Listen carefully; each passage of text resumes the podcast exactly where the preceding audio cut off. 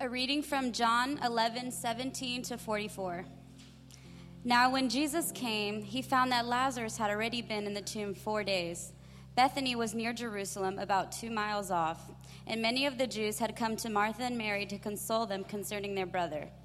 So when Martha heard that Jesus was coming, she went and met him. But Mary remained seated in the house. Martha said to Jesus, Lord, if you had been here, my brother would not have died. But even now I know that whatever you ask from God, God will give you. Jesus said to her, Your brother will rise again. Martha said to him, I know that he will rise again in the resurrection on the last day. Jesus said to her, I am the resurrection and the life. Whoever believes in me, though he die, yet shall he live. And everyone who lives and believes in me shall never die. Do you believe this? She said to him, Yes, Lord, I believe that you are the Christ, the Son of God, who is coming into the world. When she said this, she went and called her sister Mary, saying in private, The teacher is here and is calling for you. And when she heard it, she rose quickly and went to him. Now Jesus had not come into the village, but was still in the place where Martha had met him. When the Jews who were with her in the house, consoling her, saw Mary rise quickly and go out, they followed her, supposing that she was going to the tomb to weep there. Now, when Mary came to where Jesus was and saw him, she fell at his feet, saying to him, Lord, if you had been here, my brother would not have died. When Jesus saw her weeping, and the Jews who had come with her also weeping, he was deeply moved in his spirit and greatly troubled. And he said, Where have you laid him? They said to him, Lord, come and see. Jesus wept. So the Jews said, See how he loved him? But some of them said, Could not he who opened the eyes of the blind man also have kept this man from dying? Then Jesus said, deeply moved again, Come to the tomb. It was a cave, and a stone lay against it. Jesus said, Take away the stone.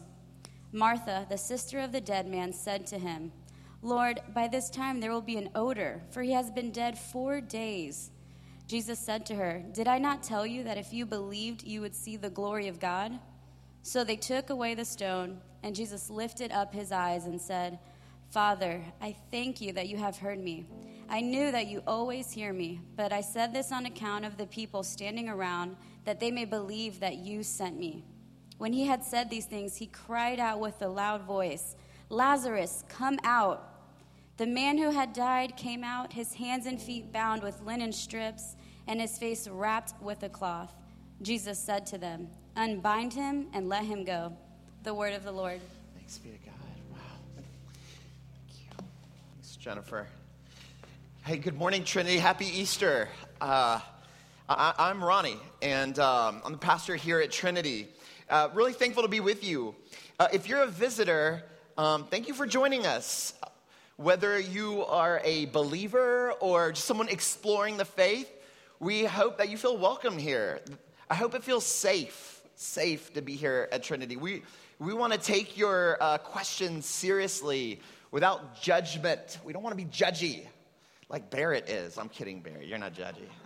With that, let me just orient you all to um, what's going on here in this church. So every Sunday, for 2,000 years, all across the world, Christians meet on Sunday, every Sunday, to celebrate one thing that Jesus, who was crucified on a Roman cross, was resurrected from the dead three days later.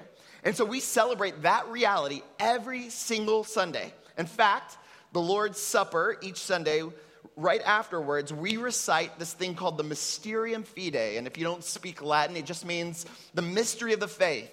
Christ has died, Christ has risen, Christ will come again.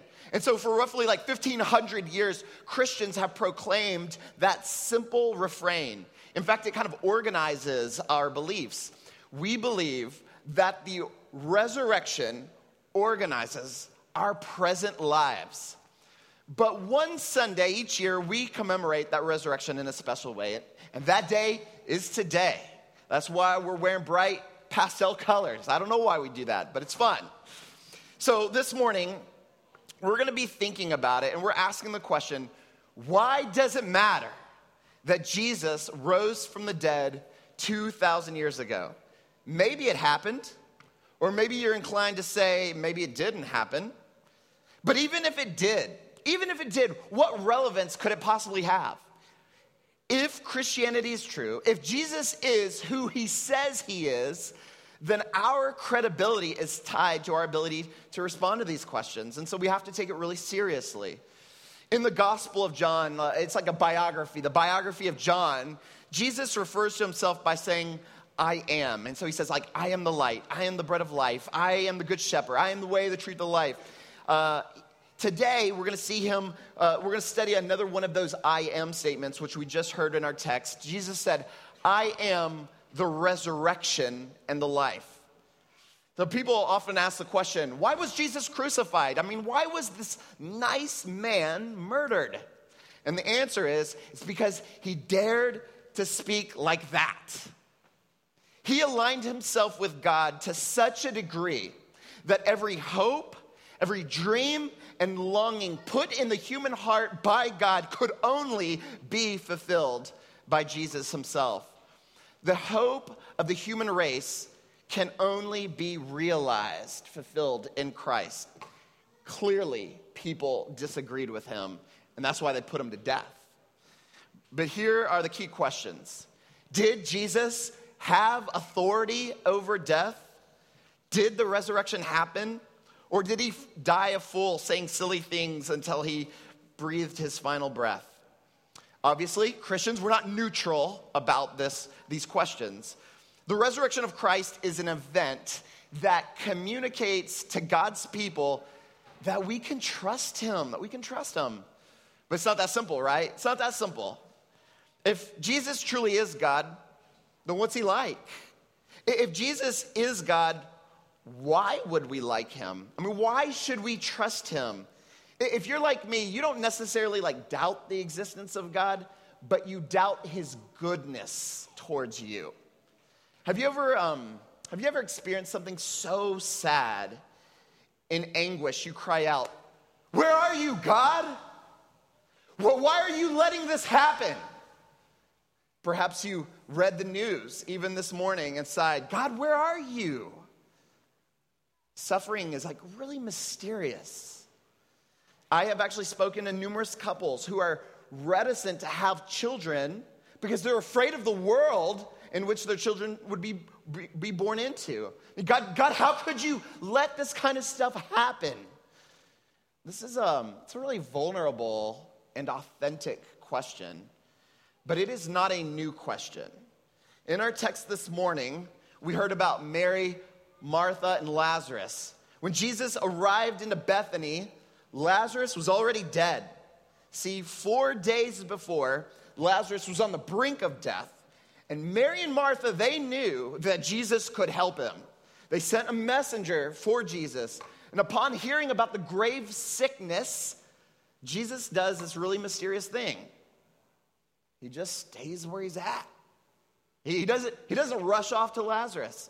And then when he finally arrives four days later, the sisters ask, Why did you let this happen? Lord, where, where were you? Isn't that our question? Isn't that our question? Listen, the Lord hears, understands, and cares about our questions. And in fact, He offers us something better than answers. For 2,000 years of wars, plagues, death, sadness, Christians have been able to stand in the mystery of suffering and proclaim the mystery of faith. Christ has risen. And why is that so comforting? Why has this given people hope in every single generation? Well, this morning, I want to evaluate this sacred story of Jesus and Lazarus, and I want, to, I want the details to, um, to let us, uh, or help us to understand God, our God. What is He like? What is God like? Look at Jesus. How, how, do, how does God comfort us? Let's look at Jesus. By looking at Jesus, we're allowing our hearts to encounter incarnate hope. Incarnate hope. So I'm going to evaluate this text with four primary observations. Uh, they're in this order the presence of Jesus, the promise of Jesus, the power of Jesus and the purpose of Jesus. The presence, promise, power, and purpose of Jesus. I did that on purpose with the P's. It's a little, it's a little absurd, but here we are. Let's, let's begin with the presence of Jesus. So, as I mentioned earlier, the story begins four days earlier when Jesus first re- receives the news. Instead of rushing back, he stays where he, where he is to make sure, to ensure that Lazarus was completely dead. Uh, many commentators have noticed that um, in that time, the local rabbis they promoted a kind of um, mythology that the souls of man lingered around the grave for about three days, hoping to re-enter the body. But once uh, the decomposition became evident, they believed that the souls would depart. So, knowing their sort of local mythology of these rabbis, Jesus wanted there to be no doubt, none. So he says there, you, you see it in your bulletins in verse 14, he says, Lazarus has died, and for your sake I am glad that I was not there, so that you may believe.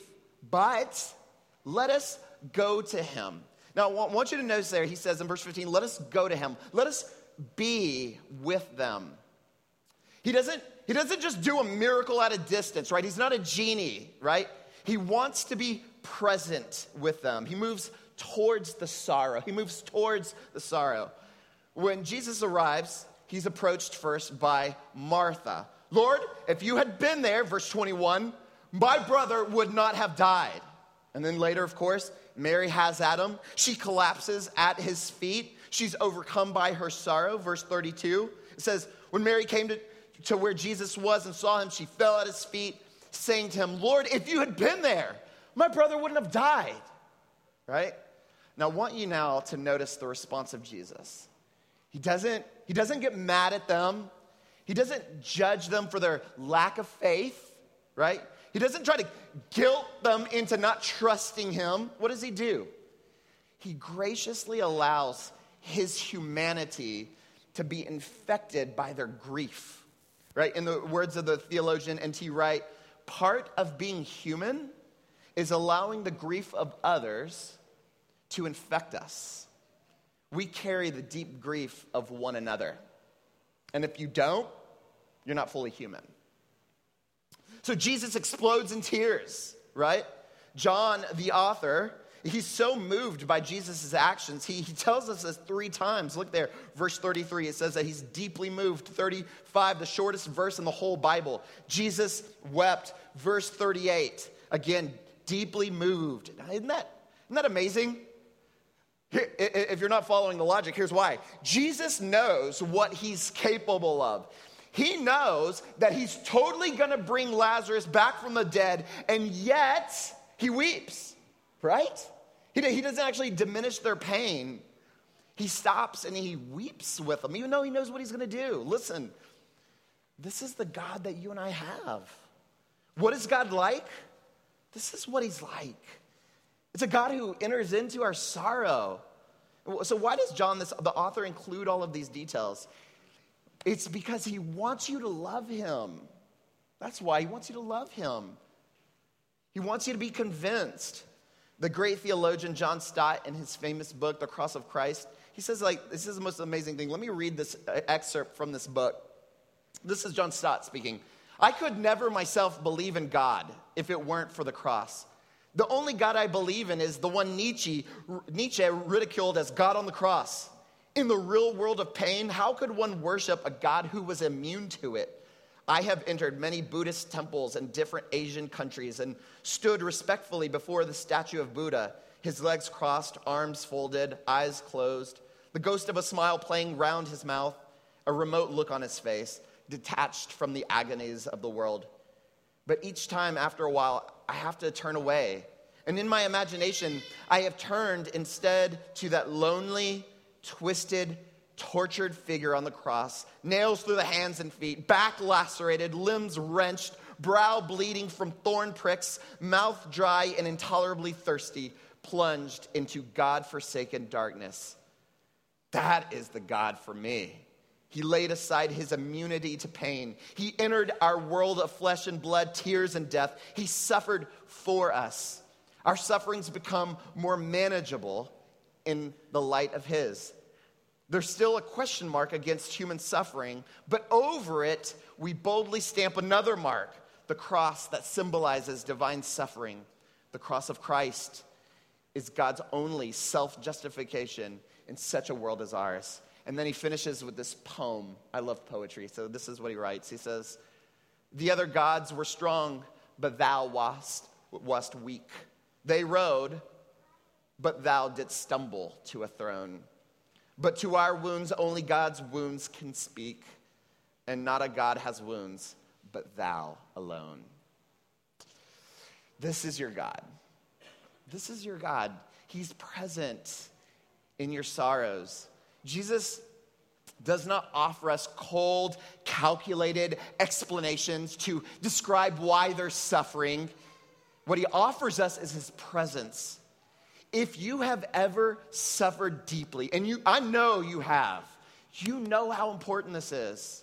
When your eyes are tired of crying, what you need is not an answer. What you need is a friend to weep with. This is your God. He is present. Well, in addition to offering us his presence, he also offers us a promise. A promise. Let's get back into it. As the story unfolds, Jesus is making his intentions known, what he's going to do with Lazarus. But it's important for you to note that his, his eyes are actually on a bigger horizon. He looks well beyond the immediate suffering that we see in the story. And why do I say that? Well, in the story, when Martha first approaches Jesus, she expresses her sadness, and, and, and then he responds with a promise. Look what it says in verse 23. Jesus said to her, Martha, your brother will rise again. Now, listen, Martha, good Jew, she had some basic understanding of a general resurrection that the Jews taught. But Jesus, you guys, was offering something far more profound, far deeper. Look there in verse 25. Jesus said to her, I am the resurrection and the life. Whoever believes in me, though he die, yet shall he live. And everyone who lives and believes in me shall never die. Do you believe this? She said to him, Yes, Lord, I believe that you are the Christ, the Son of God, who is coming into the world. Now, the faith of Martha, it's still kind of in seed form here. And, when they approach the tomb, Martha, you know, she, she confesses a real concern. Look, verse 39. He says, Take away the stone. Martha, the, the, dead, the sister of the dead man, I mean, they're, like John's clarifying here, said to him, Lord, but by this time there will be an odor, right? I mean, from the decomposition, for he has been dead four days. So what does Jesus do? He repeats the essence of that same promise. Verse 40, he says to her, Did I not tell you that if you believed, you would see the glory of God? That's a weird thing to say, right? Why is this so important? Why is Jesus offering a promise of something that is drastically more comprehensive than simply healing Lazarus? It's because Jesus knows, listen, you guys, it's because Jesus knows that life is hard. See, although Jesus is going to resolve this one crisis, more crises will still come. There would be many more days of tears after this one. And what hope will they have on that day? Because Jesus is not going to show up every time they have a problem, right? And where do they find the resources to hope in the future? It's not, listen, it's not with the healing of Lazarus. It's found in the promise that we have in Jesus, in Himself. I am the resurrection and the life, Jesus says. D.A. Carson, he notes that Jesus is diverting Martha's focus uh, and uh, focus on her faith in a sort of abstract, it's kind of like an abstract sense, a generic faith in God, right? She, she kind of believes in God, right? And, and he's moving it to this personalized belief in Him who alone gives eternal life. See, ordinary mortal life ebbs away. But the life that Jesus is offering and giving never ends. And it's in that sense that whoever lives and believes in Jesus will never die. So Jesus does not point to a path, he doesn't point uh, to a way to a resurrection. He says, He is the resurrection and the life. Y'all see that? Resting on Christ's promise is like a sailor or a mariner looking at the horizon in order not to become seasick when the storms of life have overtaken the ship. See, because Jesus is not offering us a personal miracle to every crisis we have.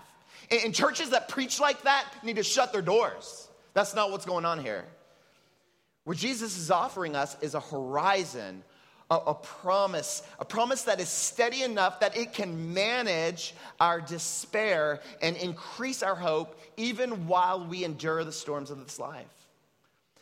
Jesus, just, as, um, just as Jesus did for Mary and Martha, Jesus is teaching us through this story to unite ourselves to Christ, who lifts our eyes to a horizon, to a promise bigger than this moment.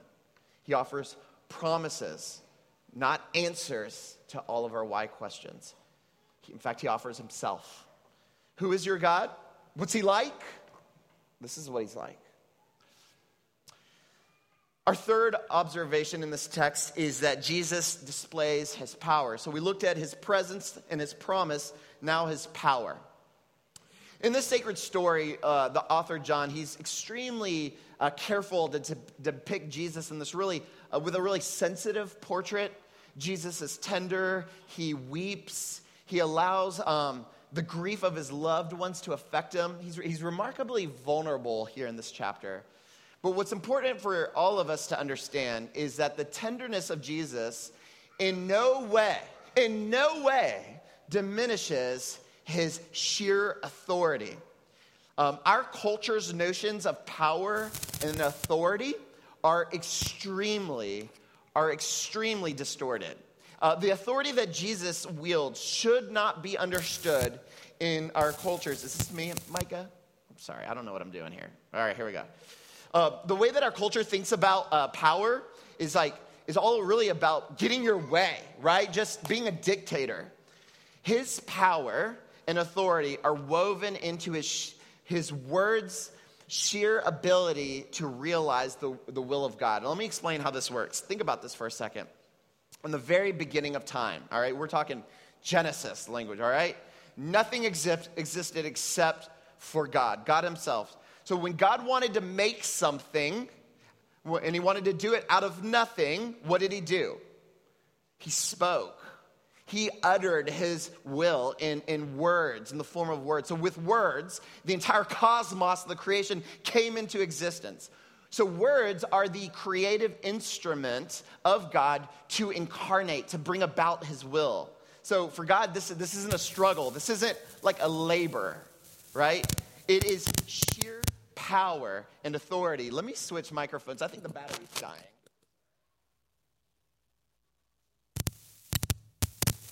How about this? No, it's not me. All right, here we go. Um, where was I? Okay, so so God bringing about His will from from nothing to something. It's not hard for Him, right? It's sheer power and authority. So in our passage, Jesus, just like his heavenly Father, spoke words that could materialize the will of God. And so, what does he say? Verse 43 Lazarus, come out. Or literally, here, outside, right? Now, this is a shout of sheer authority in just about every commentary I read, I read preparing for this, they cited a remark that was made by this guy named Basil the Great. This is an old guy from the fourth century, but he, he says, he says, if Jesus would not have specified the name Lazarus, all the dead ever would have come out of the grave, right? I mean, this is like incredible power, right? And this is significant because Jesus does not simply offer us his emotions. He's not Jesus isn't simply offering us his sympathy, he comes to us with the power to act. This idea was so burned into the collective imagination and mind of the early church that the Apostle Paul in Colossians 1 would say this. He'd say, For by him, by Jesus, all things were created heaven, earth, visible, invisible, whether thrones or dominions or rulers or authorities, all things were created through him and for him. He made the creation, and therefore it answers to him, right? So when Jesus calls Lazarus from the grave, he rises. So Jesus does not simply offer us his tears, he does not leave us in our sorrow. He exercises his power on our behalf, not to dominate, but to help us. His, off, his offer, he offers his power in service to our healing, right? Power used for healing. He uses it to heal, not to dominate. And so we ask, what is God like? This is what he's like. It's different. All right, so I began the sermon by asking a very real and honest question that has an echo in this story God, where are you? Where are you? When we're honest, we have a difficult time, a difficult time trusting God. We have questions. We've got questions. What is God like? How does He comfort us? Why should I love him? And so we, we, we, humbly study this text to see if we might have an encounter with a God who says, I am the resurrection and the life. And so far, in our text, we consider Jesus who offers us his presence, his promise, and his power. But there is one final observation, and I'll end it like this Jesus displays his purpose, his purpose in this story. And how so? Well, there's this theme that emerges so Jesus delays his arrival to Bethany to make sure Lazarus is totally dead. Was Jesus being mean? No, he was motivated by love. When a person who can heal powerfully restrains, even for a moment, we've got to pay attention. Why? There are important purposes that are being revealed. So, in the words of D.A. Carson, uh, the delay is for the good of all who are concerned. And if this isn't clear, Jesus makes it really explicit. Look there in verse 41 and 42 when he prays. It says, So they took the stone away. Jesus lifted up his eyes and said, Father, I thank you that you have heard me. I knew that you always hear me, but I said this on account of the people standing around, that they may believe that you sent me. So when he prayed, he clarified that it was for the benefit of everyone else was just helping us out, letting us listen in. Jesus wanted every single person to believe. And the goal was not to believe in a doctrine, right? That's not the goal. The resurrection, church, is a person. Jesus is the resurrection. The purposes of Jesus are well beyond bringing temporal healing to a friend. Did you hear that? It's really important you get that. It is well beyond that. He is giving everyone, all of us, a taste of eternity. He does not want to reverse death for one single person. He wants to make death untrue. He, he, wants to conquer death. He wants to put death to death, vanquish it, reverse it. Where do I get this idea? Well, there's this one really unique detail in this verse that viscerally depicts Jesus' purposes. In verses 33 and 38, the text says that Jesus was deeply moved. Now, your translators have a really tough time with the original Greek because that word is super unique. The word is usually, that word is usually applied to animals, like describing the snorting of a war horse that's about to go into battle, all right? So Jesus is weeping, but he is angry. I mean, Jesus is angry. Jesus is angry at the temporary power of death. He hates it. He wants to make war against it. But again, Jesus doesn't simply just offer us his emotions, he offers a down payment to this promise. And so, on this one occasion, Jesus subverts death. He even reverses it. And instead of giving an explanation as to why God was not there, he takes our gaze from past suffering and he says, Look forward. Jesus pulls the future reality of resurrection into our present. He intertwines it with the present. The future resurrection explodes into our present. Everyone who believes in Jesus will never experience eternal death. And this real event that we're seeing in John 11 then becomes a kind of living parable, a, a, a, living metaphor of what Jesus intends to do with the entire world. Jesus, the resurrection and the life, will make all sadness untrue. He will make all things new. This is your God. That's, that's the whole story of the Bible. God, where are you? God, who are you? God, should I love you? To our most vulnerable questions, God doesn't just shout out answers from the, from the clouds. He sends Jesus to be present with us, to offer us promises, to show us his power, and to display his ultimate purposes. The resurrection of Lazarus allows us to reinterpret our present lives. This present life is filled with suffering and sadness and disappointment and injustice. And when you and I cry out, God, where are you?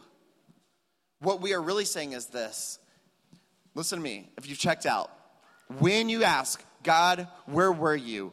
You know what you're really saying? God, please don't let this terrible thing have the last word. Make it untrue. Make it untrue. God, remind us that you will have the final word. Our doubts and our questions and our skepticism are really just hidden protests that desperately desire that the resurrection is true. We're mad, we're not sure if it's true, and we're mad about it. We want all sad things to be untrue, and you should. The resurrection of Lazarus was hopeful, but see, Lazarus wouldn't endure. Lazarus would still one day have to die. But his temporary revivification, his resurrection, points to Christ's eternal resurrection. And although we still need to live in this present mystery of suffering, we will proclaim together the mystery of the faith. That The Christian faith is tied to this one idea Christ has died, but Christ has risen, and Christ will come again. Let me just end the sermon repeating the words of Martha. Verse 26 it says, And everyone who, believe, who lives and believes in me shall never die. To which Jesus asks, Martha and you, do you believe this? You should at least want it to be true. Even if you struggle with doubt today, if you could understand what I'm saying, you would want it to be true. Amen.